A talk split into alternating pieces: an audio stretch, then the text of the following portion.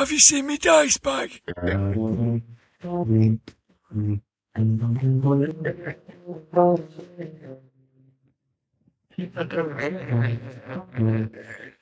Grognard Files.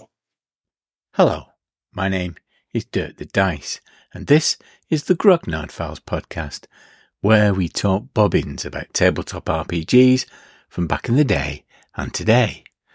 I'm coming live from my den after returning home after another trip to UK Games Expo in Birmingham.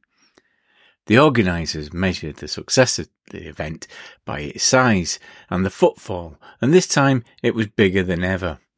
Role-playing games made their presence felt more than previous years too. Dungeons and Dragons, Paizo, Modiphius, Chaosium, Goodman Games and Free League were there, as were many other small press publishers. At times, it was really, really, really busy in the trade hall. This year, our experience was affected by the long-running dispute between the rail operators slash the British government with the railway unions, and Friday and Saturday were strike days. To avoid the disruption and to support the struggle, we travelled by alternative means. As you'll hear, our resolve was tested somewhat by events, bad planning and poor map reading skills. Throughout the weekend, there was a nagging suspicion that the rail strike was affecting us more adversely than anyone else that was there. This is not the normal format of the podcast. We'll resume normal service next time, but we hope you'll forgive this annual indulgence. I always suspect that it's like being trapped in the room of someone sharing their holiday photos of a camping holiday in Morecambe. There's no way out. Just nod along. Just nod along. During the weekend, I ran a game of old school essentials in the worlds of Planescape and I ran Elric, effectively the fourth edition of Stormbringer, and played a game of Conan 2D20. I'm joined in the room and Zoom of Role Playing Rambling by our resident rules lawyer, Judge Blythe, who GM'd Monster of the Week and Traveller and played Torchbearer. Going to Expo is about the games, but also about meeting friends and members of the travelling grog squad, and this year was no exception. I joined three good friends on a panel on Saturday afternoon. The repair shop panel discussed games that we wanted to see revived. It was hosted by the ever excellent Dr. Frankenstein himself, Dave Patterson, and I joined fellow panel members Steve Ray from All Anthrex's Gaming Vexes and games designer Paul Fricker from the good friends of Jackson Elias. You can hear the full discussion over at the Frankenstein's RPG feed. Go on, go over now and hit the follow button. And there's an edited sample of the chat here where we consider the enduring appeal of RPGs. I'll be back at the end of this with a few parish notices, but until then, Ramblers, let's get rambling. Part one. Welcome to the room of role playing rambling. I've got Blythe with me and the fridge. Hello there, Blythe. Hello there. We're in the kitchen, aren't we? I think we were recording here before, have we? No, we're in the work kitchen now. And so if you hear grumbles and groans, it's the various pipes doing their work in the back. There is, there is a, there is a geyser thing, isn't there? Bubbling geezer. away with hot water. Yeah. But the only geezer I'm bothered about is you. And we're back. we're back on dry land We after are. going to Birmingham. Birmingham. Wow, a lot of people kept saying to me, you look tired, you look tired. It's the gamer equivalent of a marathon, isn't it, Expo? Yeah. Because there is a relentlessness. You go down on the Friday and you play games and you go to the bar and you drink beer and you go back to your hotel and then you get up early to play more games and then you play more games and then you have more to drink and then you play more games. And it, it's exhausting. It is an exhausting thing, isn't it? People don't, people who don't game don't understand it. People say to me, what do you mean exhausting, you idiot? You're just off having a good time. I am having a good time, but it is exhausting. And I feel bad this time because normally when I'm there, I take photographs and put it on Twitter. But I did pause this time before putting it on Twitter because I feel like it was a privilege to go. It, it, it costs a lot of money, doesn't it, to go? It's, it's not a, it's not a cheap. No, it's not. If you're going there for the weekend, it's a, it's a bit of a day do, isn't it? Uh, and it was like the, we called it the Uber Expo, didn't we? Uber Expo, yeah. Uber Expo. Was it not, not in the sense of Ubermensch? In, No, in no, German? in that sense. Very, no, it's definitely not in that sense. So, um, it- but yeah, it's, uh, it is expensive. Um, it racks up. And like you say, we want to stay near the, the NEC.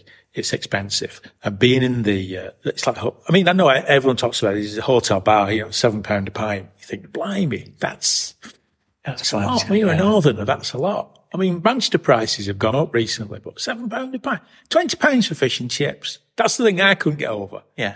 In the, the bar restaurant, you said, just get something to eat. And we looked at the prices and I was, my eye was drawn as a yardstick for how expensive the menu was. Fish and chips, 20 quid. Yeah. 20 quid. And so I was pausing about putting pictures of uh, having a good time on Twitter and rubbing people's noses in it because it feels like in the middle, because people are struggling, aren't they? Yeah. It does feel Yeah. like a privilege to go on. So uh, instead, I'm just going to do an hour's chat where we rub people's noses Rub people's noses in a chat, yeah. But also we'll concentrate on the horrible bits as well. Because The worst, the worst horrible bits, yeah, the worst. Do you do mild? But before we get into that, I've got a, a prefab sprout game for Okay. you to play. All right. Okay, as you know, we bu- when we were in the trade hall, we bumped into Pookie. We do, we always do. We always do. It's never out inevitable. with that. Yeah. I mean, that's another element of the exhaustion as well. You've got the trade-off to consider, haven't you? Yeah. Which is huge and bewildering. And you feel somehow, in between all the games and socialising, you've got to fit that in. And it's quite difficult to do. But in the trade-off, you will encounter Pookie. It's almost inevitable. Yeah. It's inevitable. If it was like a wandering monster table, it would be roll a d20, 1 to 19, you bump into Pookie, 20, it's someone else. That's what it would be like. I, I think there's more of him than just one. you could be, couldn't there? Yeah. So Pookie is the uh, reviewer extraordinaire of reviews from R'lyeh, the online blog. And he, uh, we, we ended up somehow being his Sherpa. He went to carrying his bags. Yeah. Well, he look, I felt a bit sorry for him. He's carrying all these bags and you just felt like, he's like It, we, we felt like we had to help him, didn't we? Our Bobby job. Pookie Porters. Huge, huge bags filled with stuff that people had given him to review and stuff he bought. Yeah. Loads of them. Now, he's done a YouTube video where he's taken everything out of those bags. And me, like an idiot, has watched it. No, I haven't. And do you know how many, how many things were in that bag? I, I worked out about, there's over 70 things. No wonder my arms are aching. And so what I thought is a little bit of a prefab sprout game. Okay. Okay. He was pulling them out of this bag, hmm. like rabbits out of a hat. Yeah. And I'm going to give you, I think there's five of them here. Okay. Four of them are genuine. One of them I've made up. So four of them are genuine things that Pookie has either bought Yeah. or was given. Given to review. Either or. Yeah. First one. Cool. Fabula Ultima. Fabula Ultima RPG. Okay. Fabula Ultima RPG. Are you giving me any more background information to these things? Okay, I'll give you a bit more. get- Okay. you know. This one is, well, this one's an RPG based on Japanese style console games. Does that uh, help give uh, you a bit uh, more context? Um, a little bit, yeah. So what you, you what do you play? Do you play console game characters in it? Something. You create, create worlds as if they were console game. Oh, okay. Like particularly Japanese oh, consoles, okay. like Final Fantasy and all that. Hmm. Second one, a set of scrubs. A set of scrubs RPG. A set of Scrubs RPG. What's that about? So it's a solo game, Okay. and you play uh, a surgeon's garments as they pass through people during the day. You what? You actually play clothes. So you play clothes as they pass through people. I, I'm instinctively thinking you made that up. But then again, it's so ridiculous that I'm not sure, could you even make that up? A set of scrubs. That's your second So you play, you, You can't get past this, so, can you? no. Well, I didn't, I just need to get my head around it. So here we go. It's our Wednesday night group. Yeah. Me, you, Alan, Steve, Mark, Joe. And you're going to run a set of scrubs for us, right? And we're hiding our disappointment. but you're, you're in a set of scrubs. What, what, where would it work? How would that work? Or do you not run off about it? It's a solo game. Oh, it's a solo. Oh, it's a solo game, right? Yeah, so- oh, so- yeah, you did say, yeah. yeah, okay. if, if you all turned up, I'd just give it to one of you and say, play that. play around. We're doing something better. We're better than this. Yes. you, you It's a solo game. yeah. Solo game, set of scrubs. It's not a role playing game, though, is it? I, I, I can, all right, I, I get the idea. It's, it's a, it's a game where you play subsurgent clause. If this is the fake one, I would be really annoyed with you. I'm I'm thinking about it too much. Maybe you've just made it up. In which case, why am I bothering? Why am I interrogating the concept when it's some rubbish you've made up? Forget it. Move on. Okay, next one. Okay. Balrogs and bookies. Balrogs and bookies. Rocks and bookies. Do you want some more about that? this is about Balrogs going down to Ladbrokes or something? No, it's an RPG set in a betting shop within a gladiatorial arena. Balrogs and bookies. Rocks and bookies. It's a role playing game. It's a role playing game, yeah. Okay. I, I can see that. I, I can see that working. The name seems like something you'd make up. But the concept seems reasonably sound. I can understand that. But it would work, wouldn't it? Yeah. Next right, one. Go on. First responders. First responders. First responders. Okay. This is a Cypher System supplement where you pay fire officers. First responders. Seems, that seems, if, if you made that up, that's pretty pedestrian. But it, that seems plausible that I can see that. You can You see could that. see someone might think, well, that would be an interesting role playing game for some people if you play, yeah, like fire or What if I said you were playing firemen's helmets?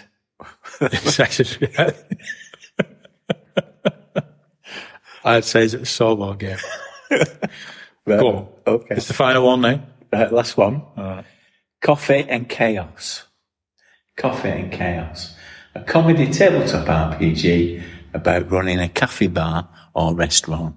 There you go. So which of those? Okay. So the ones I'm drawn towards is is obviously a set of scrubs Yeah. because that seems preposterous or coffee and chaos because that equally seems limited in scope. Mind you, it says something about me, doesn't it? I think that sounds made up because for me, role playing games are all about death and violence and No, no. not running a cake shop. I just think it doesn't seem plausible, but I'm sure it is plausible. I, I bet you For some make- people. I, I bet you could make somebody ordering a jacket potato with coleslaw. Yeah. Exciting. There- There are, yeah, there are, yeah, things like that out there, I suppose. So I'm going to say, I'm going to have to say set of scrubs is the fake one. I suspect it's not. I don't think you'd make that up because it's so, but if I'm being honest, that just strikes me as being, Set of Scrubs is actually a solo game. it's really so, I never get this right, do I? yeah, no. yeah, you can see uh, Pookie pulling that into his bag. So what's Uh, the fake so-? What's the fake? The fake one is Balrogs and Bookies. Oh, which- you see. Yeah, Yeah. RPG set in a gladiatorial arena. I would love to play Yeah, that. that seems plausible, doesn't it? Yeah. Yeah. I, I, as you know, we, I did that at PBM back in the day. Mm. Yeah, uh, we got. Gazette. Yeah. And it's always been my dream to have like a ongoing soap opera set with RPG set Yeah. within a, an arena. I should have seen that. Yeah, I could see that. You would make that up. There we go. Surprising. Some surprising stuff out there, isn't there? I think this is the thing with Expo. You, you go around the trade uh, hall and you see all the familiar stuff. One of the things about Expo is people go around and they go to uh, Freely, Modiphius, KSC and whatever. And you look at the stuff and you think, well, yeah, I bought all that, haven't I? I bought it because I bought it online. But as well as that, there's all this other stuff there that you look at and think, I have no idea what any of this is. Yeah. It's not on my radar at all. You know, and I know some of it is board games, card games and things like that, which aren't, I suppose, on our radar anyway. But there is sometimes role playing stuff that you look at, like indie stuff where you think, never heard of this at all. It was quite noticeable this time, I think, that there was more of a RPG presence. Hmm. I think because uh, Wizards had uh, D&D there, there was Yeah. um, Monte Cook games, and Free League had a bigger They had a big stand. bigger stand there than they would uh, they have done in previous years. Yeah. So it just felt like um, RPGs were making a presence. But you're right, in that second hall, there's quite a few of those small press publishers, isn't there, with Yeah. small press RPGs. Yeah, yeah. In many ways, they look more attractive in the way that they're presented. Yeah. But they've got a bit of a difficult sell because they're usually selling at the same price as a kind of mainstream book. And as well, if you don't know what it is, you, you're drawn to it, but if you don't know what it is, you don't know much about it, you might be reluctant to buy it. But obviously it's a good opportunity to find those kind of things, isn't it? See those kind of things. And you find that those people who are on those small press um, stalls really work hard, don't they, to Oh, yeah, yeah. Get, try and get the, the customer. It's good to see them really, Yeah. the enthusiast for the Yeah, it games. is. It's tough, tough thing, isn't it? Tough thing to, to sell these things because it's still, even though there's thousands of people there and all that, we always say, it's still, relatively speaking, a minority pursuit, isn't it? For, certainly for the indie games. So even if D&D 5e is very popular, it, it's still, those indie games aren't really on those people's radar, are they? So, yeah. We had a very limited time in the uh, trade hall this time. Mm. Uh, last time we made a point of Yeah. schlepping around, didn't we, and uh, doing it systematically. We this did. time we had less time, and that was partly caused by the epic journey that we had tonight. The epic journey, yes. Yes, the journey down. Are you sure it's my round? Been very close, didn't we, to not going? yes, because we knew that on Saturday the trains were on strike. But we had a train booked for Friday and we were coming back on a train on Sunday. So it was just, well, all right, we'll, we'll maybe get a cab from the hotel to, yeah, we normally get a train, but it's only this Saturday, be okay. And then about two or three weeks before Expo, was it Aslef? The Aslef, one? yeah. They, they announced a strike on the Friday. And it was like, oh no. So the Friday and the Saturday. So we had to cancel the train yeah. on the Friday. And there was a, there was a point, wasn't there? where We did think, shall we not bother? It's going to just be really hard work getting there, this, you know. Yeah. But we did. We ended up getting National Express coach. Didn't really want to drive, did we? No, So we, No, uh, we got National Express coach. we've got National. Like, I've not been on a coach for quite some time. No, no, I've not. That's a long time since I went to the coach trip, yeah. Uh, and I was picturing it like the uh, Divine Comedy song I was expecting. Jolly hostess all Jolly, yeah, of Jolly Hostess. There wasn't, was there? There wasn't, no. Kind of a surly fella who kept Yeah. looking at a clipboard and Yeah. they had to breathe into the machine, didn't they, before they had settled? Yes, that was interesting, wasn't it? It was like a breathalyzer thing. They had to breathe into it. Yeah. And they had to register that they were okay to drive before it would kind of go. Yeah, it was interesting, that was. I thought it was inflating the tyres. Just, yeah, blowing the tyres up. We were at the front, weren't we? At. Everything was, everything was perfect. On, on paper, it was okay because it takes about two and a half hours to get to Birmingham, which is longer than the train. But the coach itself is quite comfy. You know, you think this is all right as an alternative, isn't it? And then when we were sailing down the motorway. Yeah. and it was going fine. And you say, we'll get there. We'll check in early. We paid to check in early. We'll go in the trade hall and then we've got games at three o'clock. We'll play our games at three o'clock. It'll be fine. It'll be, it's going, it's going well.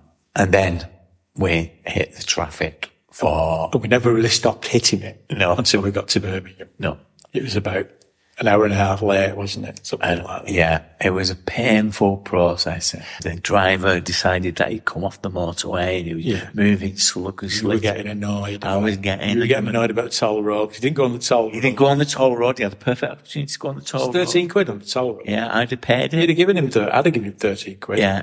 Yeah. Yeah. Yeah, I'll pay. Get on the toll road. Got Yeah. games to play. Nobody goes on the toll road because you have to pay for it. And that includes National Expre- Express. I've been on the toll road. Yeah, Do you know what? It, it's good. Do you know why it's good? Because nobody goes on it. Yeah. It's worth the money because no one's on it. That's what's good about it. So it was, it was, a painful journey. It was. Because all that sunshine caused a, a sweatiness. Yeah. Those seats hot, hot. coach. Yeah. and sticky, wasn't it? Yeah. Anyway, we arrived in uh, Birmingham. And then we had to get from Birmingham to the E NEC. I think it's worth saying at this point as well, because as this story unfolds, people may think that this is plausible and we're making stuff up. Yeah. But Jonathan was with us, wasn't he? Yeah. There was a third party with him could verify, Independently verified. verify that this, Next aspect. this next aspect is true. Yeah. it did happen. So we, we got to the hotel, didn't we? We checked it. That was fine. Yeah. Uh, and then we thought we need to get to X1 bus, the X1 bus. to get to the NEC. Um, we made the mistake. It didn't seem like a mistake at the time, but we made a mistake of asking the lady behind reception, didn't we? At the hotel, yeah. How do we get to the, The concierge. the, the X1 bus? It was on a particular road, wasn't it? We Yeah. said, how do we get to here? And she said, oh, well, it's just down there. I said, it's quicker if you cut through Primark. You cut through Primark, you cut through Primark, and you get onto the Moor Street entrance, so the other side of Primark. It's quicker. And if, if, if you've seen this across the world, it was like we'd been given a bit of local knowledge that was going to give us the edge Yeah. over. In fact, I think, I think you said, here we go, local knowledge. That's what you need. yeah, it? tap the side of my nose, a bit of local knowledge. You know, local knowledge is good. If only that local knowledge extended to once you get into Primark, how the hell do you get out of it? And we did, and this is this is true. End up lost in the lingerie department of, of Primark. The three of us wandering around the ladies' underwear department.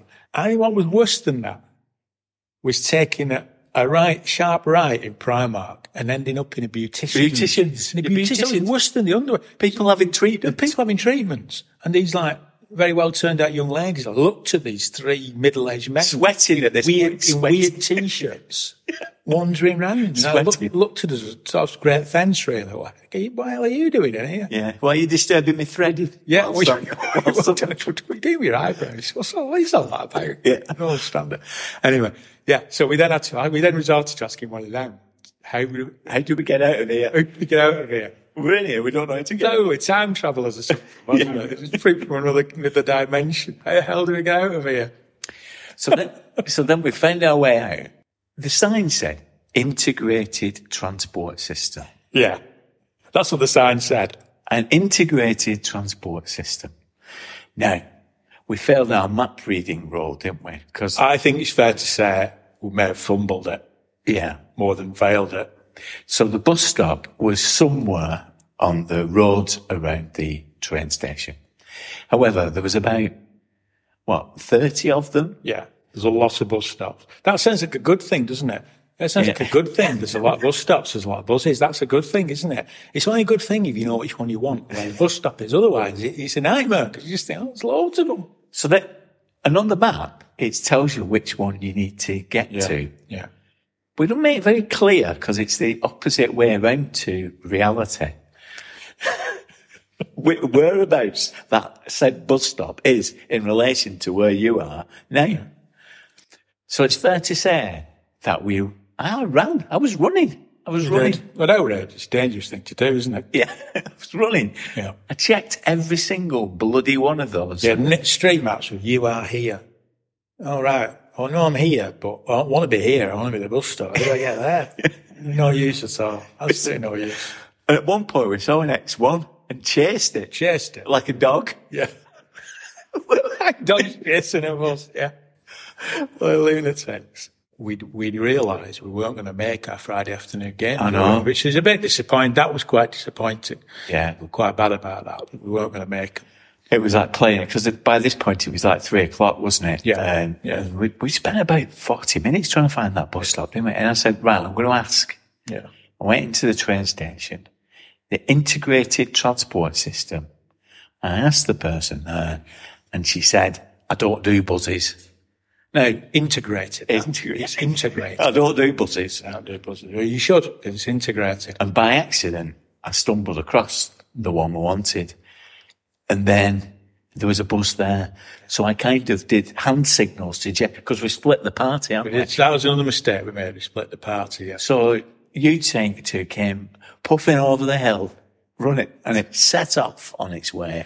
And we resigned ourselves. To wait another 20 minutes then. 20 minutes. But then even when we got on that, it goes to Coventry, doesn't it? It says it goes to Coventry. Yeah.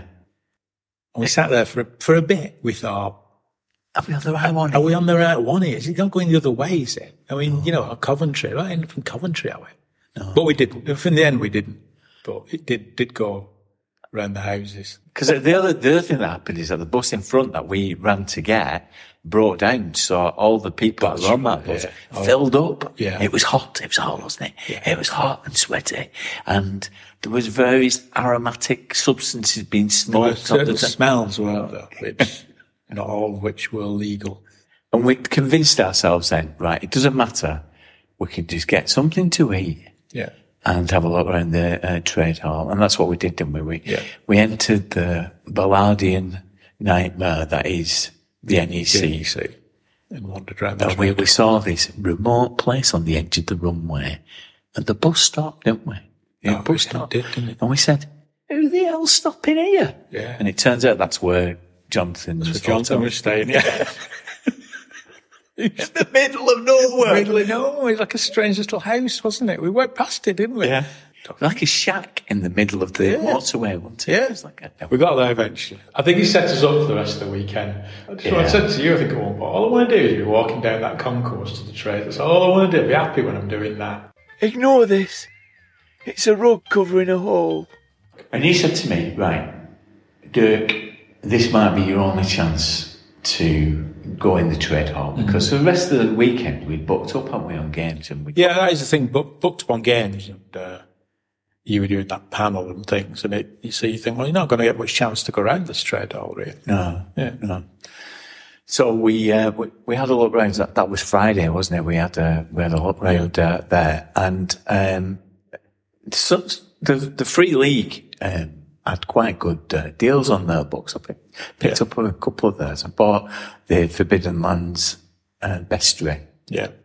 which is, if I never play it, it's lovely to look at. Good when it's good when they have good deals on because the Goodman Games had uh, some good deals on. They, they were selling the DCC rulebook for a tenner, weren't they? Yeah, so it's 15, 15 quid on the It's Friday. fifteen on the Friday, it was a tenner on the Saturday because I went back on the Saturday.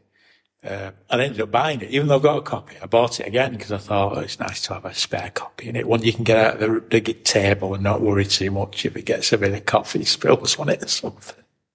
But at the tenner, you think, why wouldn't you? You know, and I saw loads of loads of people bought that rug. Loads of people bought Yeah. it. Quite a good strategy, really, to kind of yeah flood flood, flood the market with your game, really. And quite good because they've just opened an online store in the UK. Yeah, they are. Yeah, they've opened it or they've opened it. Yeah, yeah, And so it's quite sensible to get it out there so Yeah. people can play it. yeah. Now, when I was going past there in the DCC thing, these books caught my eye. Well, one particular book, it's a huge book, Judges Guild book, uh, and the second volume is a collection of all the, it's like facsimiles of the uh, Judges Guild stuff that came out in the uh, Yeah. late 70s, early 80s. And, uh, you know, Jacques, the um, artwork. And uh, I kept looking at it and I was quite impressed and I was drawn to it. But they were way too big. So I, I passed on them, passed on them. So I went to, uh, it, we then went to the bar. You did pass on, but at that moment, I had all those premonitions I often have. Wouldn't want to that. I'm beginning to think sometimes about like a sixth sense, but only in relation to you and stupid purchases. It's of no use in any other respect. But anyway, we'll come on to that. though. Of course. So um, we went to the bar and uh, the hotel bar. And uh, what chatterage did you have? What's what was the gossip you picked up from the the streets? Did you get any? Or can you not remember? It? Gossip from the streets. Yeah, isn't that what you're supposed to? Yeah, if it, if we what what do they call it in a, a role playing game? If you go into a bar, or we'll find out Or get some rumours. rumours. Rumours from the locals. Yeah. I think in I don't know. I don't, don't, I think in Gumshoe they call it um, scuttlebutt. To get the scuttlebutt, you can roll. And right. I don't know about, did I get any rumours? Did I get anything? Did you see anything? I don't think I did. on the Friday, I was talking to Paul Fricker and he was giving me some podcast recommendations. All right, okay. And one that I've started listening to. I know that you're, you're not a massive fan of podcasts, eh? No, especially this one. Yeah. But he, he recommended one called Filthy Ritual. Okay. Filthy Ritual. It is very good. It's a story. It's a confidence trick. Right. And the setup is that, uh, this woman is preying on people in Hampstead. So quite a well-to-do area. Hmm. And she's getting them to hand over money, which she says she'll nail to a tree in South America, in the Amazon, and they will get spiritual benefits from it. She doesn't explain how the shamans. Give them, you Yeah. give them some, you give her some money. So give you, Blythe Blythe, if you give me Yeah. 10 grand, you know that, a lot of money, not five of that. yeah, a lot, give me 10 grand. Yeah, ten grand. And do you know that boiler you've got on the back of your neck? It'll be, I haven't got a boil on the back of my neck. But made, yeah. made that up. but go on, if I have. Yeah. if you've ever got a boiler on the back of your neck, yeah. I'll put, it'll be gone. It'll be gone and you, you'll, be- it'll, it'll alleviate it because the shamans over, So what, but what, what do you do with the 10 grand? What do you do with that? Give it to the shamans. give it to, give it to this woman who will take it to the shamans. right. Is that a shaman? The shaman over uh, in South America. Nail it to a tree. Nail the money to a tree. Nail the money to a tree. Nail tree. the money to a tree. Nail the money. That's a, that's part of the ritual. So me, me 10,000 pounds. So ten thousand pounds. 50 pound note. It's going to be nailed. Each note nailed to a Nail- tree. nailed to the- nailed to a tree. Tree. In the Amazon. Yeah. And the shaman's going to do some ritual and then the boil on the back of my neck. Now you, you think that that is preposterous? Who would fall for that? But yeah, I'm beginning, I'm thinking that immediately it would fall for that. but people fell for it in number. So they ended up like millions and millions of pounds. This woman managed to get in this area. Maybe she sells it differently than you did. May- Well, obviously, because I'm not a confidence You're not a trickster. confidence trickster, are you? No. Yeah, that's it. And you told me it was about a confidence trick. If you hadn't, You might have maybe got- I'd fallen for it. Who yeah, knows? because those boils can. But then again, cause annoyance. but then can't they? again, maybe I wouldn't. And that was kind of, it, it opened up a conversation about how, how does it seem that people who are wealthy or intelligent, and wealthy and intelligent, that these, these people that she was, who were remarked were, uh, people like, uh, solicitors and, yeah. uh, people who in the normal run of life you'd say, well, I, I, they've fallen for that. But they did. And there's a vital link in this, a great character called Keith, who's an osteopath, who was kind of her kind of conduit to his client list. Right. He, he unwittingly exposed his client list to this uh, woman. There's also uh, stuff involving fridges, decaying meat, and a monkey, but I won't go into that. But yeah, it's worth, it's worth, uh, Okay. Crazier than uh, the Scrubs game. Yeah, crazy. That was main topic of conversation on the, on the Friday. Yeah. Sa- Saturday's the big day, isn't it? Saturday. Saturday's the big gaming day, isn't it? Yeah. Yeah. Up, Up early. early. Up early. A bit too Right. early. Bit, bit too early, yeah. Yeah. I had uh, my first game at nine o'clock. Yeah. And we got, we got an Uber. We got an Got Uber, an Uber, didn't we? Yeah. and, it, and it a reasonably priced Uber. Because we should say that we got an Uber back home Oh, yeah. that night, Mm. which wasn't reasonably priced. It was not reasonably priced. Yeah. I think the Uber drivers and taxi drivers at Birmingham would have worked out that due to the rail strike, there were lots of stranded gamers at the Yeah. Metropolitan Hotel. we, we handed over quite a lot of money and it wasn't even nailed to a tree. It wasn't even nailed to a tree. Matters. I mean, yeah, all we got was a taxi drive. Driving still the boil on the back of our neck. Which on the train takes about 15 minutes, but somehow Yeah. in an Uber, it, I don't know, it, they, they bend time and space. It's a weird thing, isn't it, driving to NEC? It seems, I think I said to you at one point, you see a sign that says city centre four miles, or on the other way it says NEC four miles. And you think, well, we're on, a- we're on like a dual carriageway going quite full, be there in a minute. Yeah. And it takes forever. It takes forever to get there. Strange thing, isn't it? Like you said, the train is, well, 10 minutes, isn't it? 10 minutes, yeah. 10 minutes to Birmingham International, that's it. But yeah, in a car, it's kind of all over the place. Yeah.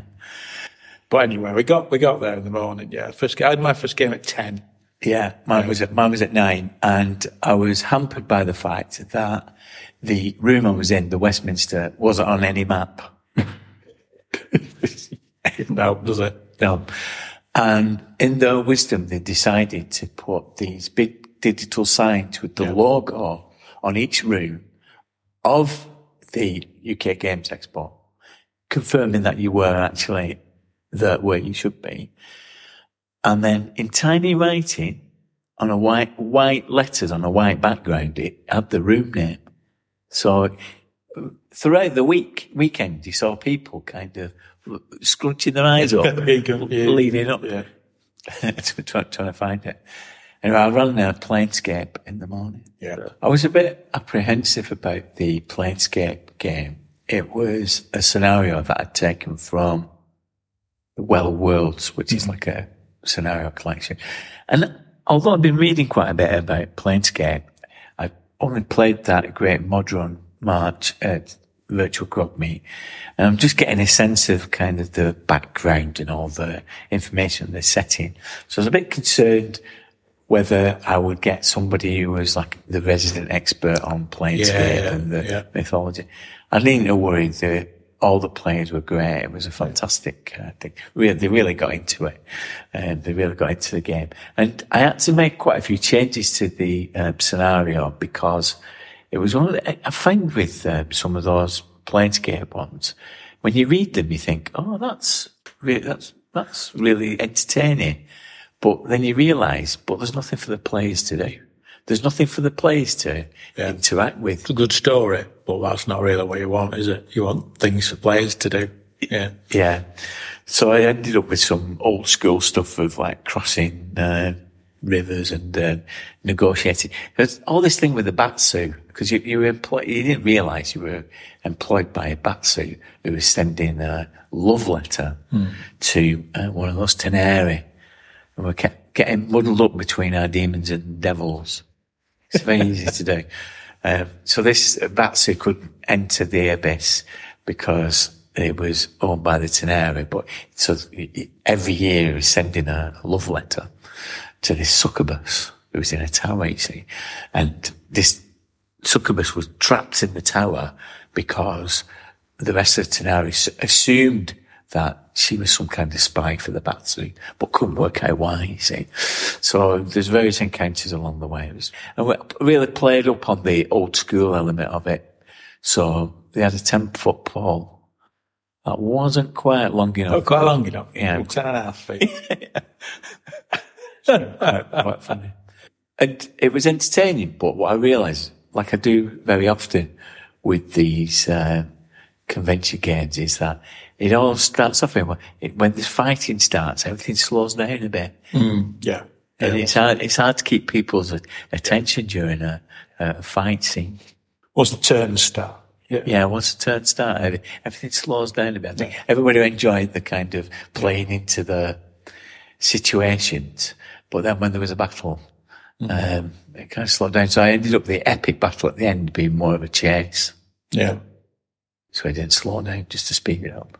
And what, what, what were you playing in that one? I ran Monster of the Week in the morning. yeah. on the Wells of Manhattan.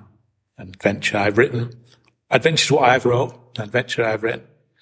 Um, which I enjoyed. I enjoyed running it. It's a good game, Monster of the Week. I've said this before. It's a very good game. Very easy to run.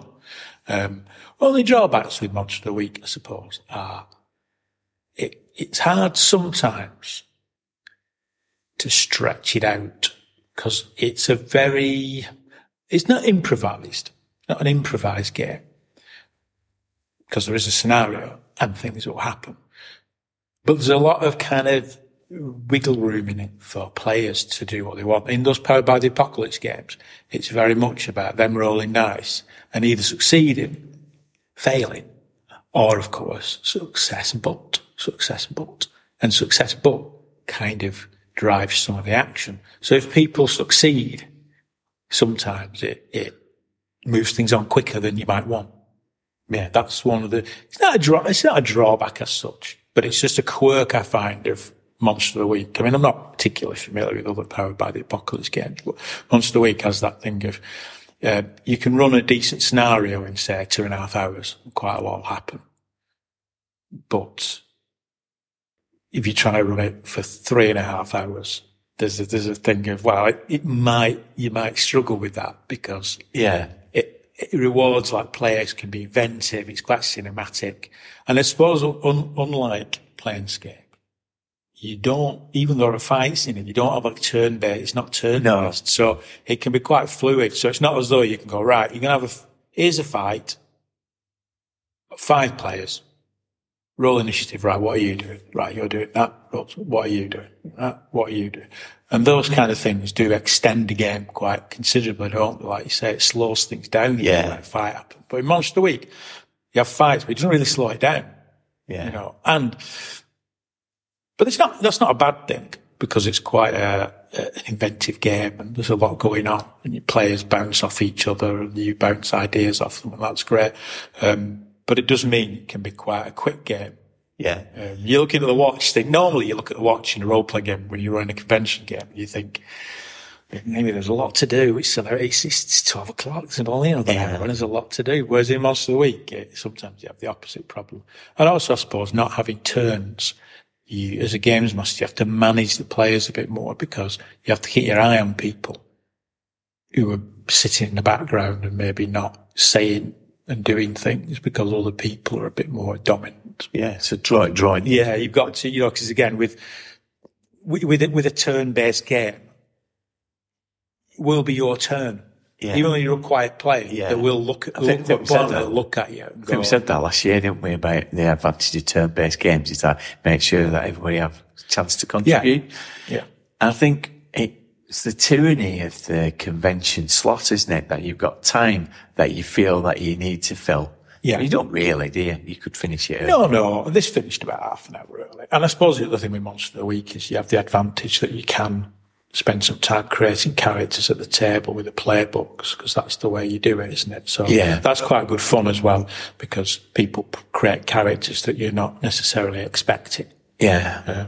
The other element of the tyranny of con games is I decided to have six people. And uh, it's not, I realised when I was sat there, I did it again on Sunday, that it's a while since I've run a game for quite so many people. Uh, Yeah. And it, it does, Yeah, it's funny how one one extra like like that five some games depends on the games. Some games work very well with five players. I'd say I had five players for Monster of the Week, but I would say it probably works better Monster of the Week with three or four players. yeah. Partly because of that thing of there's no turns and, it, and it's very much a sense of rather than saying what do you want to do, it's more about players telling you what they want. We found that with the gun, didn't we, when we did it? Uh, Yeah. When I had six players, um, when we did it for the More Cup weekend, it's just, when you're doing those narrative games, it, Yeah. it, Yeah, it, fewer players, uh, makes it better, doesn't it? yeah, yeah, yeah, it does. But it, it's, I do think it's a great, it's one of my favourite games, Monster of the Week. I think it's a great game. And every time I play it, uh, people enjoy it and do kind of engage with it, even if you've never played it before. You know, the playbook way of creating characters and the ideas on the playbooks fire people's imagination and they all come up with characters that they quite like and that they want to play. That's a, you know, again, you're not handing them a pre-gen. No. You know. I, uh, it, there was a point when I was playing on that Saturday morning when I thought, oh, th- this reminds me of why I like running convention games. Because we're playing with a couple of people I knew on the thing from uh, the Grog Squad, but there were others that I didn't know. And uh, stuff that people were coming up with was really good. The characterization Yeah, of uh, the characters had and coming up with some inventive ways, but it was just somebody saying because they're making some questionable decisions along the way. Uh, one of the players said, "Are we the worst things in hell?" I thought, yeah, that's brilliant. Was uh, And that is a good, the good thing about Expo that I think we've said in previous years that there's an element of Wild West about it that you Yeah. don't know who you're going to get. And occasionally you get someone that you think, blimey, no, sure, sure I want to play with you again. Yeah. But generally you don't. No. Generally you don't. Th- those people stick in your mind a bit more. But generally the people you meet and the experiences you have are quite are good, you know, Yeah. they're good. positive. They are positive, you know, they're different. And, and it's good because you get a different demographic as well um, that we normally that we normally play with. And that, that can be a good thing as well. Yeah, definitely. Yeah. Yeah. The younger players at the table at Planescape and the perspective really pepped it up, you know, it was good to have it. Then it was uh, on for the, uh, the seminar. Oh, you did your seminar. I was still running my game when you were doing your seminar. Yeah. So, So let's have a, have a break now. Yeah. Uh, and we'll uh, come back in a bit. Mm-hmm. The repair shop. Before we put anything on the workbench, we're going to ask ourselves a question. Why have role playing games had such an enduring appeal? And I don't know if you know, but 50 years to this day, we've got this from uh, Games Letter, produced on the June the 1st in 1973. And it says this. Are you ready? Miscellany. Alistair McIntyre sends the following news items. Gary Gygax and Dave Arneson are compiling an extensive set of rules for fantasy campaigns. Gary is very interested in collecting more fantasy gamers. Contact him at 330 Centre Street, Lake Geneva, WI five. I, I don't think I think it's expired now. don't, don't, don't you waste a stamp. So 50 years this month, according to the game historian Jon Peterson, it's the first twinkle in the eye of uh, Dungeons and Dragons. Ooh. A few months later, D&D was uh, published and uh, 50 years, 50 years and we're all still here. We're still playing it. It's out. Outsea, Cabbage Patch, those little clocker things, Tamagotchis, Noel's House Party, Cabbage Patch. Every, it's outlasted Teddy Ruxpin, everything. But why has it endured? Why has it lasted so, despite all the ups and downs it's experienced along the way, why do we keep playing role playing games? Dave Patterson. If you've sort of been adjacent to the hobby or you actually get back into the hobby, it's been a fantastic way to make friends with, with people doing something that is rather an odd kind of exercise, but actually becomes very participative and, and, gets everybody back into it. So there's a lot of people in this room whom I would say are very good friends. So I would, I would say one of those things is very definitely the social aspect. So why do role playing games carry on?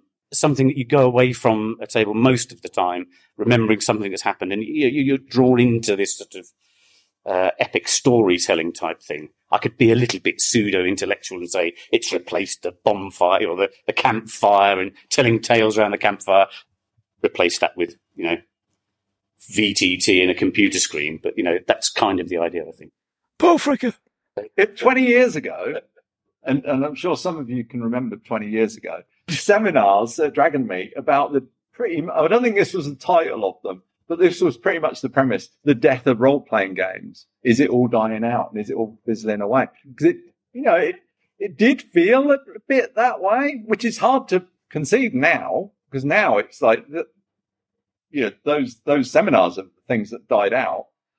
Um, and then 10 years ago, we saw a, a massive change, I think, with, uh, you know, with, with, uh, the new edition D&D.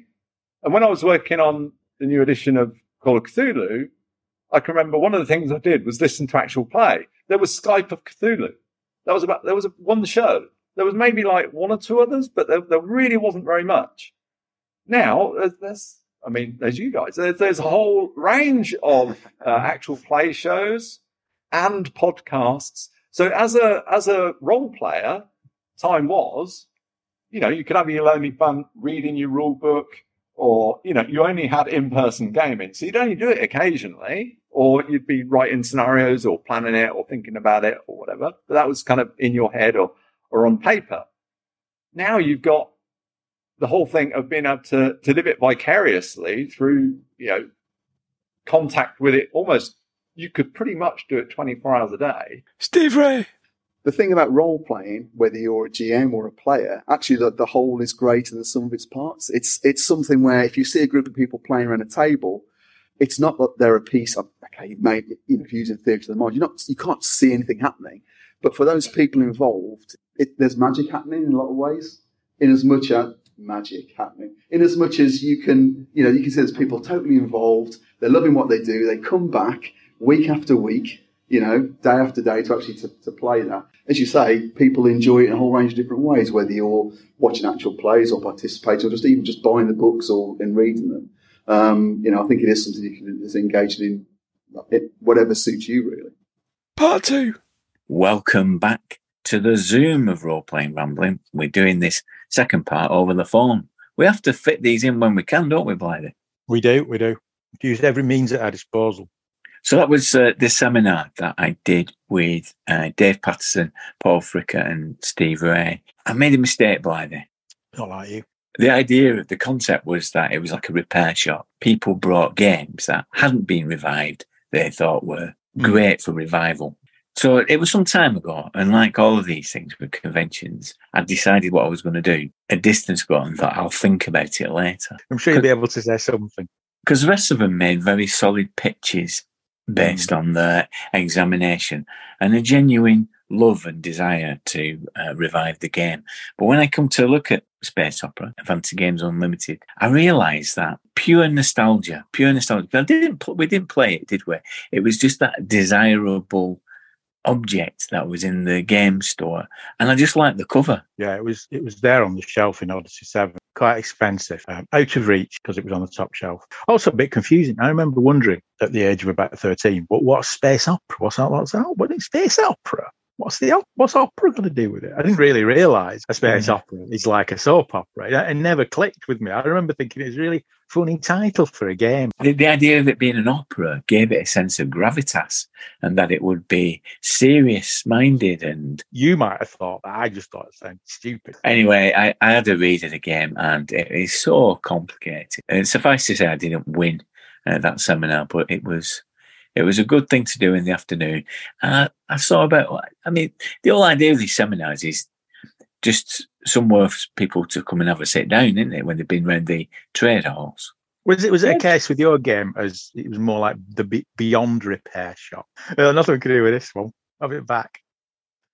There, there were only there were only about three people who looked like they were falling asleep anyway. So I'm putting that down as a success. Thanks to uh, Millie for arra- arranging it. Uh, it was really good fun. So what what did you play? We we, we had a, a, couple of games, didn't we? We Well, we played a game each, didn't we? On the Saturday afternoon. What did you do? Remind me. I played Torchbearer. It's it's based on Burning Wheel, isn't it? The Burning Wheel system. Oh, I don't know. I, I know very yeah, little yeah. about it. I know a little about it, and the first the first thing I have to say is that the title sounds a bit rubbish. It can be a You do, you sword do, bearer. You do. You this, can be you an axe bearer, but a torch Well, bearer sounds a bit mundane. Well, yeah, yeah, I suppose that's the point, really. I think the point of it is um, it is a game about the the grind and difficulty of dungeon exploration. So it's very much it's very keen on the idea that you know the longer you're down in the dungeon uh, underground, the more detrimental the effect will be, and you've got to you've got to worry about light and provisions and stuff. Survive. It's survivalist, I suppose. And so I suppose the torchbearer thing is the idea that maybe the most important thing when you're in a dungeon is a torch, as in being able to see. Right. You know, when when it comes when it comes to the crunch, if someone says you're in a dungeon, you're underground, there's no light, you can have a sword or a lantern or torch. In actual fact, the thing that's going to help you survive is the torch, not the sword, because you can see and run away. Whereas the sword, you can't see any. I suppose that's the gist of it. Because that's where the name comes from. Um, but it's based on it's based on the burning wheel system, which I don't know has a reputation. Burning wheel, I think, has a reputation for being complicated. And Torchbearer is quite complicated. I say complicated. It's not so much that it's complicated. The basic system is quite straightforward. It's like a D6 dice pool system. You have a target number, you roll lots of D6s, and if you get a four, five, or six, that counts as a success, and a one, two, or three is a failure. So roll six dice, and you need three successes, that kind of thing. Um, so it's not it's not complicated from that point of view, but there's a lot there's a lot of moving parts to it. One of the tricky things with the, the guy who ran it was it, it does does become like a, a demo game almost. But he did he did a good job of it. He did a good job of it, and it was useful because I am I am running it for a one shot club, aren't I? Because Oh, I yeah, quite like yeah. it. When I when I signed the game, I got the PDF. I read the rules, and it, it- there's a lot to it. There's a lot to it, but it's kind of an interesting game. Um, it, it talks about it being like like these games do. It's like a, a love letter to the old OSC, the old old you know old school OSR kind of games, you know. But it's nothing. It's nothing like uh, an OSR game, apart from the fact it's in a dungeon and there's dwarves and elves and wizards and stuff. But as a system, it's nothing like those No. kind of D and D hybrid things. You know, where there's a bit, oh, it's a bit like D and D with a few tweaks. It's nothing like that at all. It's a world No. away from that. I, I have heard of uh, Burning Wheel, and I know that there were some games of that at last year's Expo, but I know very little about it. So, yeah, I am I'm intrigued to find out how it plays. There's nothing wrong as well with at these uh, conventions, particularly Expo, more than any others, that it's pitched as a kind of demo game. Because the game I played was very much like a demo game in, in a sense. Yeah. Yeah, yeah. And I suppose I think that that was the right way to run it because there is a lot going on. If you never play, I mean, I had the advantage that I'd read the rules, but other people hadn't. They'd come to it completely cold. But all the ways you can augment a role and some of the consequences of a role and that kind of thing, you need to kind of have a bit of quite a bit of knowledge to really um, understand it. And it actually says it's interesting because in the rules, the open paragraph, I think in one of the rule books says that it's, even though I'm running it as a one shot, says it's not really a one shot game. It is a game that you benefit from playing a number of sessions of because it has a campaign structure of you go to the, the dungeon, you have the adventure, you set up camp, you go back to town, you, you spend money, you might have debts, you might have people, you know, that kind of thing. Yeah. So it, it's a game that, like a lot of these games, isn't it? We've, we've talked about this a lot. Sometimes you can do it as a one shot. It was perfectly enjoyable as a one shot, and it, I'm sure it will be enjoyable when I run it as a one shot. The full flavour of the game is one where 10, 15 sessions of it will give you a real sense of what's going Yeah. on. You know, It's yeah, it, and, and I think last time in the last uh, podcast we did, we talked about six sessions being the sweet spot, and it was afterwards I was reflecting that in um, Powered by the Apocalypse, uh, the original um, game, they pitch it at six, sessions, don't they? That's for in order for it to operate, you need to have those six sessions for you to get the full thing out of it. And I think more and more you see in these games that are saying you need a bit of time for this to bed in and it's not suitable for just getting a flavour of it in uh, one game. And the guy, the guy running it said that he said he ran it regularly at a games club, and he started off doing a couple of one shots with it, but people wanted sort of more of it because they realised that there was a more, there was a kind of depth to it that they wanted to kind of explore. So what it tries to do is focus on the things that in a lot of games are hand waved. Yes. You Yeah. go back to. Yeah, you go back to the town. You you stay there for a few weeks. You recover. You, your hit points are fine. Everything's okay. Off you go on another adventure. Whereas in this, that isn't the case. Unless you've got money to get a nice tavern and live comfortably for a bit, you're not going to recover from certain psychological and physical conditions necessarily. So it means having money is important. You can set up camp. Are you going to light fire? If you light fire, there's risks of things finding you. If you don't light a fire, you're going to be cold, and that brings risks. It's that kind of game, but Yeah. focuses on the things. Me and you, hand wave all the time. Yeah. God knows why. I'm, God knows why I want to run it. Listen, listening to that, listening to that, uh, I'm thinking uh, over the weekend I was reading the uh, Forbidden Lands bestiary that I bought at Expo, And it really made me want to play Forbidden Lands. And there's a bit of that in that because obviously it's a year zero uh, engine, but it really plays into the resource management and a, a, a- a sense of that post-apocalyptic gloom that you know that all your comforts are withdrawn from you, and that you know part of surviving is just not not fighting monsters; it's just getting through the day. Um, is part of the uh, drive of the Yeah. uh, player characters. And you can see there are actually uh, some parallels with the year zero system in Torchbearer. Um, it's not the same, but it, I mean, uses a D6 dice pool thing, similar kind of thing, but it has like conditions as well. So you don't have hit points, but you get conditions like injured or wounded or, you Yeah. know, certain psychological conditions that you can get. So there are some parallels. I I went for a sort of demo game. It was a return trip for me. I played um, 2D20 Conan, which I love, and I would love to play more of. I mean, we're doing a campaign at the moment, aren't we? Um, once a month, but it it's a game that literally needs momentum, and it doesn't feel like enough playing it once a month. And um, so it was good to uh, go back. Uh, yeah. Last year I played with uh, Remy Feomi, and he runs a really good game with that idea of demonstrating a system, showing what it's capable of. Mm. And you know, last time when we talked about gamer bling and what to bring to the table, yeah. I've never seen anybody manage gamer bling quite like uh, Remy. He brings to the table and a stack of cards with all the NPCs.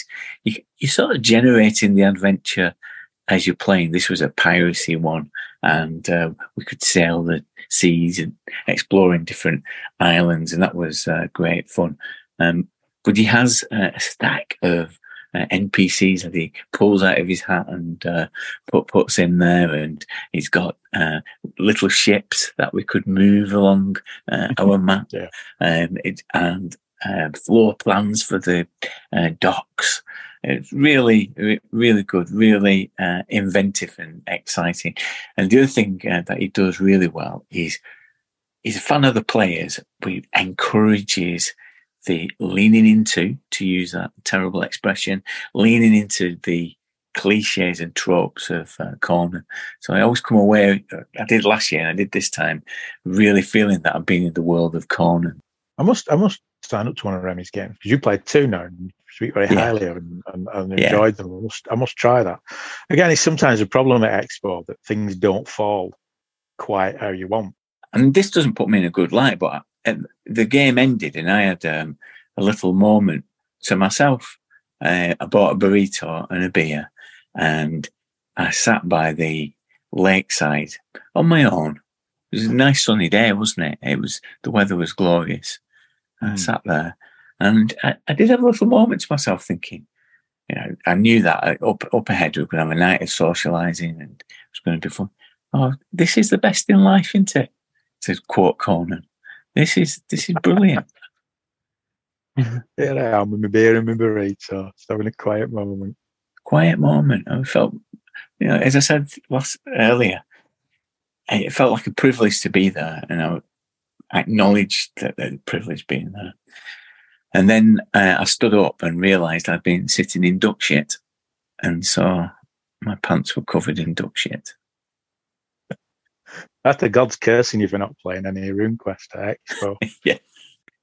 So uh, it was uh, the bar, and that was uh, great, righteous fun. There was some heated yeah. debates going on, though, weren't there? There were some heated debates, yeah, yeah. We tried our best to navigate our way out of them, didn't we? We didn't want. We do. We had to try navigate. Last, last thing we want is controversy, isn't it?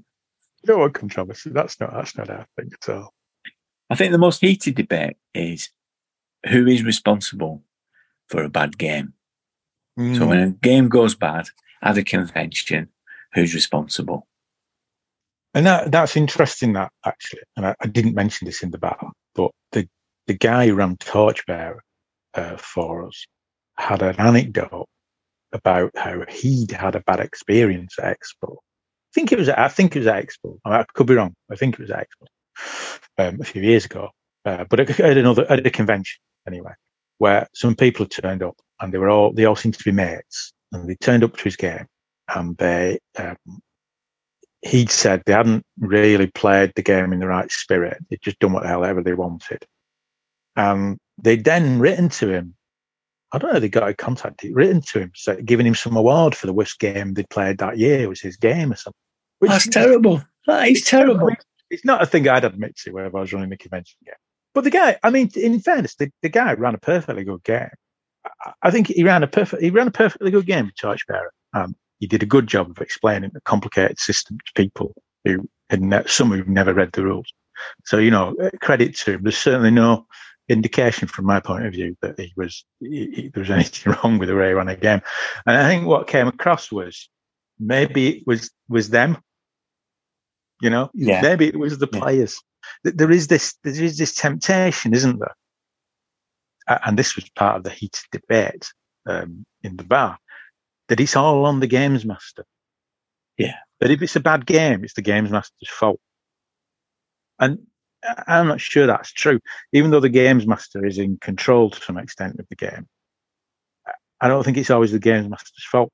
Yeah, but I think uh, I, th- I think some of the discussion was around: is it appropriate if it's going badly and the disruptive players mm. um, to stop the game, to stop it, just end it at that point. I think that's what the discussion was, um, because if you know if there's bad behaviour taking place, then you, you just stop the game. But I don't know. That that seems like uh, a drastic action, doesn't it? Um, I think it depends. I think it depends on the, the, the action of the players. I mean, I have been in a, I was in a game once, and it wasn't it wasn't a particularly bad game, but it was a game of fifth edition D and D Expo. I think it might have been the second time I went, and it was on the Friday night, which I've never done again. I've never played a game in the evening at Expo, and it was again it was me and about four mates all knew each other who were the other players. They'd all had a skinful. I wouldn't say they were disruptive. You know, they weren't, and they weren't unpleasant, but they were pissed.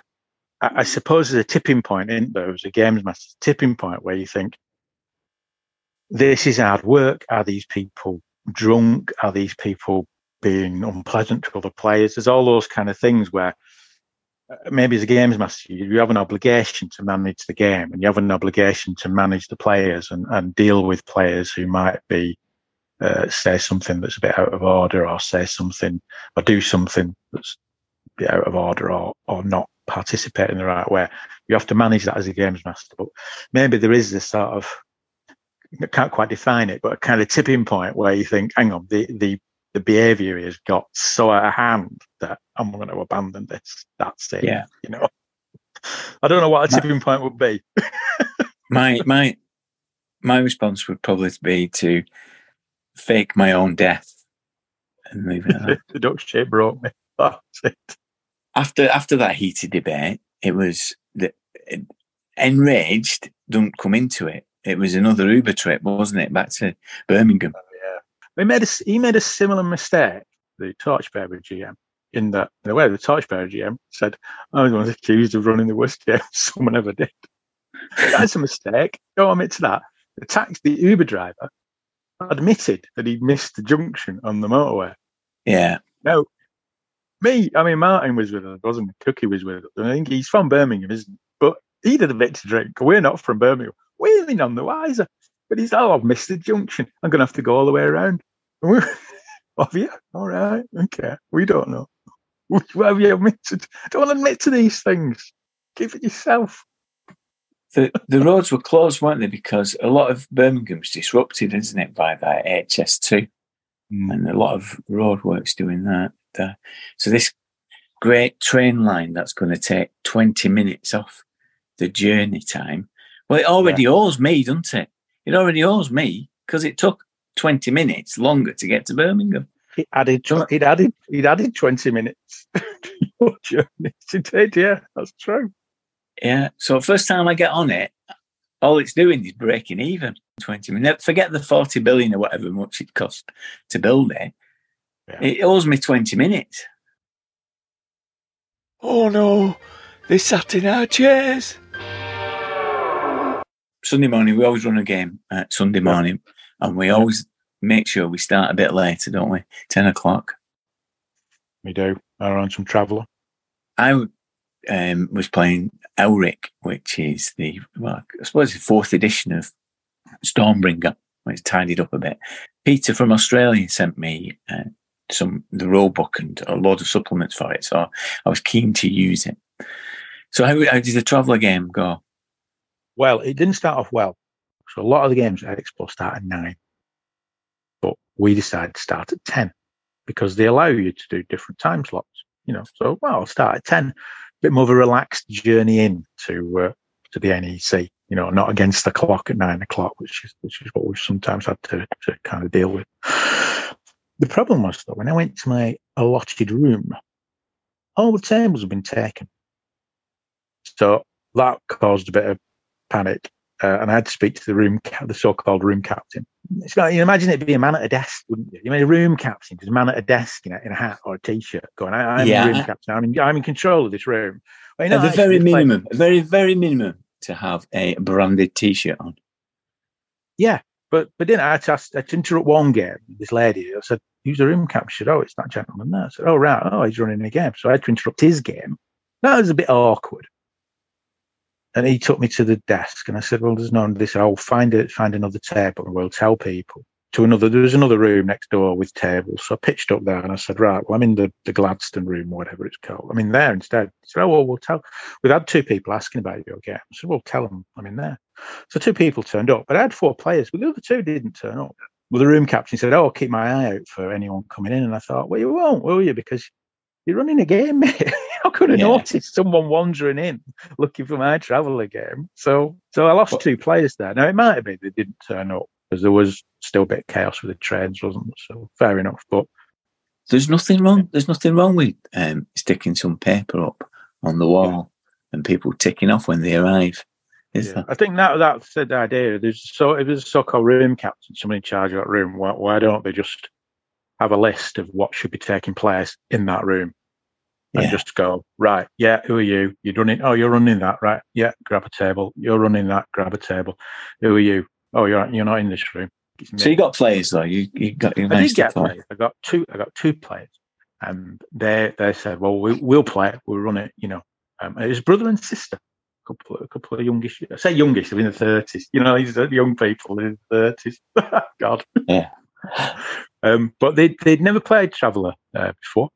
Uh, they were keen to play it. They were they were kind of like played a lot of D and D this edition, but they, they were and this similar to what happened last year. It was they were they were kind of at Expo trying trying different games, you know. Um, so ran Traveller for them, and I have to say, when coming back to this theme of players, they were both really good players, and it was a joy to run it for them actually, because they completely engaged with it, and it was it's probably possible I'd say the best game I've run at Expo. It was largely down. It's a good it's a good scenario, uh, flatlined. Um, pre-written one, Mongoose, and it is a great scenario. Great scenario as well for introducing people to Traveller because what happens in it, you crash, you're on a crashed spaceship, and you're in a low berth, and you wake up out of low berth. You survive being defrosted very quickly. Classic, classic setup. yeah. Huh? Classic. Classic style, and it's a, it's a bit of survival. There's a bit of school skullduggery because you can't remember why you're on low berth. Something's happened to you. You don't remember agreeing to it. So there's a little bit of uh, uh, sort of more to it than just survival. But there's an element of survival where you don't have any equipment, so you don't have that problem that you sometimes get with sci-fi games where people have got lots of stuff. You haven't got any stuff. You got to try and find it on the ship before it sinks because the ship's in water, taking on water. You've got to get stuff before it sinks. So get a weapon, get some uh, protective clothing, get some food, get all that kind of stuff. Um, and it's a great introduction because you're doing lots of roles to start with to find stuff and that kind of thing. Uh, but you're not overburdened with the te- technical things of traveller, you know, where you've got loads of armor, weapons, computers, all that kind of stuff. You, Yeah, you oh, that's might get a good. medic, you might get a medical kit, but all, all you got to worry about is the accelerator rifle we found in your medical kit, and that's all you got to worry about as a as a new player. So it's a good it's a good intro to to the game. But they were they were they were excellent players. I really really enjoyed running it. How did Elric go? It went really well. It was re- really good. So this was uh, Begging Knights of Nadsokor, which I've run again uh, this weekend. So uh, exactly a, a week later, I've run it twice now. And so this is uh, a scenario that I've written uh, set around the events in the Vanishing Tower, where um, Elric fights this burning god that is in the vaults of Urish, the King Urish's um, treasure vaults. Um, and so the player characters play uh, knights of King Urish who are sent off to find a sigil. And this sigil is uh, found in the pendulum in Tanelorn. And um, the, I suppose the twist of it all is that because they removed the uh, sigil from this pendulum, it has an effect on events and so they get like premonitions of um, their own doom and that kind of thing. Um, so it works. It works really well, and the the, the characters are quite varied because they're they're a bit grimy and a bit unkempt because they've come from the city of beggars, and so they've got all kinds of enhancements. They're almost like cybernetic knights because they've got various magical enhancements. But yeah, it was good fun. Good fun. Very inventive uh, players. Neil Benson, old Scottish role player, um, had a bag of uh, rotten potatoes, and he he got a lot of value out of those potatoes. They managed to do various things during the uh, the morning event. So, and of course, I I gave them the choice when they had the sigil. They could either give it back to Ulrich, they could actually go down to the vaults themselves, control this demon, steal the treasure themselves, and live a high life, or they could go and give it to Elric. And of course, they went and gave it to Elric. You would, you would do, wouldn't you? Why wouldn't you give it to Elric? If you can meet Elric in the game Stormbringer or Elric, why wouldn't you? You would do, wouldn't you? You've, you've given them a choice there. No choice at all, really, is it? I did. I, I did like the look on the faces when uh, they were greeted by Elric, and he said, "Oh, I'm feeling very weak as I face this uh, this demon." And they all kind of looked at each other and looked at Stormbringer. Yeah, it was very good. Uh, there we go. Uh, that was good fun. Good fun for a Sunday morning. And I started it off by unwrapping a Games Master screen. Always get the Games Master screen. That's your motto, isn't it? Always, always get it if you can. Yeah, always get it. So they're quite rare, these Elric Games Master screen. And this one is from the vaults of Chaosium because Doc Cowie very kindly, very generously uh, bid on my behalf at Chaosium Con and won a cellophane wrapped, a shrink wrapped, uh, the last in the, the last in the vault, shrink wrapped uh, Games Master screen for Elric. So I unwrapped it and to use it, probably reduced its value by some significant amount by exposing it to the atmosphere. But you know, I, there's a bit of screen envy there. I think I would, I would definitely. That's a nice thing to have, isn't it? You know? Yeah, it's a very good screen as well. Sure. Yeah, I spun that out for a bit as well, unwrapping it, made that as almost like a feature. so we, were coming coming towards the end. Uh, we had our bus trip ahead of us. So last look in the uh, trade hall, as is the custom. hmm Yeah. Last minute and desperate to buy anything, or Yeah. is there something stupid there that you may want to buy? Yeah, well, we'll brush over this bit. Let's get back to the bus. Well, We'll let's, the let's not. Let's not. You say Elric feeling weak, but I, I think you were a bit weak, weren't you, in the trade hall? One of the themes of this chat has been don't confess things. So, Games Master, don't confess. Someone said you ran a terrible game. Uber driver, don't confess you've taken the wrong turn. But Dirk, I think you do need to confess what you did in trade hall, don't you? What you Well, bought. And don't blame, don't blame me. Don't say it's because I went to the toilet. You don't went to the blame me. toilet. But I, you're you're a grown person. you can't blame Well, you, me. weren't, you weren't able to stage an intervention. You chose to go and have a tinkle. I had to when go. I was at my most I had to vulnerable. go for a think. I had to go. Come on. Look at my age. You know what it's like. Well, early on, I think I mentioned that I saw these uh, Judges Guild deluxe editions of Jennell Jaquays' facsimiles, a book of facsimiles. And I, I thought, I, I, all through the weekend, I was having an internal dialogue with myself. You know, do I really? They, they look really. They'd be nice to own them, but really, I can't. I, I can't afford them. Really, can't afford them. Anyway, I was I, I was stood there. You went you went to the loo, right? That's the first thing I'm blaming. The second thing I'm blaming is Paul Baldowski who was next to me, and I said, "I'm thinking of getting these." He said, "Well, you really should because uh, you out of anybody will get the most value out of them. You'll play the games in there." and I thought, "Oh, I didn't really need to hear that at this point. And then No. um, Pookie came along, another ena- enabler, a man who's bought, as you know, 70, uh, got seventy items in his bag. yeah. He's not going to help me at this stage, is he? No, He- quite the opposite.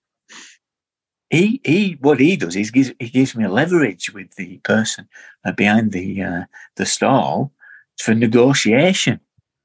And so then the, then the haggling starts. And I thought, I'm in this now. I, I can't walk away. I can't walk away. Where's Blythe to rescue me at my hour of need? And before I knew it, having a tinkle. my uh, my credit card. I bought them. I bought them both. I didn't buy one. I bought them both Mm. because I got a better deal on buying both. It's. I think the only thing, the only thing from this that surprises me is that you bought them both. Um, because I have to say, the first time I went to Trade Hall, I, I said I wanted to find the DCC, the Goodman Games store, and we went there and we saw it, didn't we? We saw that big book, saw it, and I knew you'd buy it. As soon as I saw it, I thought he's going to buy that. But we're going home with that. I didn't think you buy both. I'll give you that. That was a slight surprise, but it wasn't. It wasn't a surprise that you bought. I knew. I knew you buy them. I just sensed it. I could say I've known you long enough to sense it. We went to that stall, and I was looking at the DCC stuff, and I was looking at the little, dice tray they do, and I was looking at the, the rules, or it's fifteen quid or whatever. I thought, oh, that's good, you know, and looking at a few modules and that kind of thing, and you know, I asked them if they had the Dynath stuff there and all that. You know, I thought he's looking at that big book. He's looking at that big book. He's going to buy that. He won't buy it now, but he will buy it by the end of the weekend. Yeah. And you did. Did. The- Oh, yeah. Whether I've gone to the loo or not is immaterial. Whether whether Pookie or Paul were there, immaterial. You were going to buy it. The, the only thing, you could, the only thing could say is that me not being there, you might have just bought one rather than two. But Yeah. I knew you were going to buy it. I just know. I know you. I know what you like. But it doesn't stop there, does it? It doesn't stop there because obviously I had the kind of nagging guilt of me paying for it on my credit card and uh, that el- element of it. But for listeners at home, these things are the size of uh, paving slabs, aren't they? Yeah, They're- huge, they're huge. huge. I think I think it's difficult um, in, in an audio format such as this to get, uh, yeah, to get a, a sense of the scale of these things. They, they are huge, aren't they? Yeah. Yeah, of like a paving. Yeah, they're about the size. Yeah, the, the same size as your average paving stone, aren't they? Really, and about as heavy, to be honest. about as heavy as well. And Yeah. you and you and Jonathan, probably quite rightly, for my penance, said, "Well, we're not helping you. You're No. gonna." I had to carry both of them with all my bags uh, to the bus station. Fortunately, we got a taxi.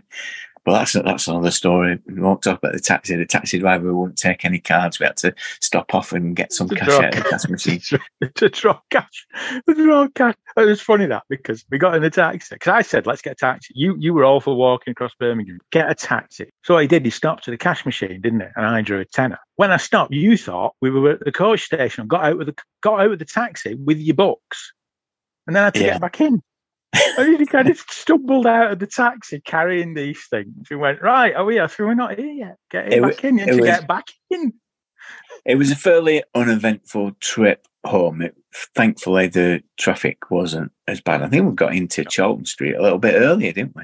But I We, then we did to, actually. Yeah, it was okay. yeah, needed to Yeah. schlep across town uh, Mm. to get uh, the train to home. But they were cancelling them left, right, and centre. So I had 10 minutes and I had to run across Piccadilly uh, to, to get home. And as soon as my wife saw, saw me, do you know what she said to me? She said, Um, she said I fully expected you to bring something like that back. she said, What the hell have you got there? You look like bloody Moses coming down from the mountain. the Ten Commandments of gaming. Yeah. Was she surprised though? No, I don't think she was, no. No, she wasn't. think Neither was I. There you go. Yeah. Right. See you later. See you later. Bye, bye, bye. There isn't another bit. A reminder that you can hear the full panel discussion over at the Frankenstein's RPG feed.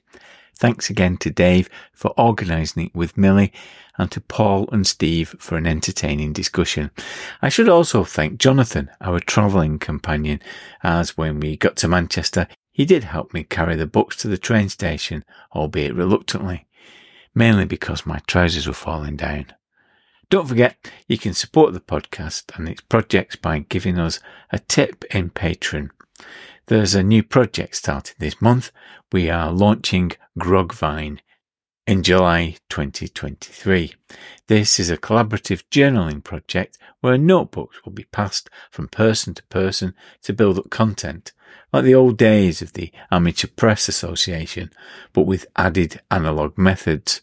A great chain of ideas passing through the Grog Squad and creating something magical in the process.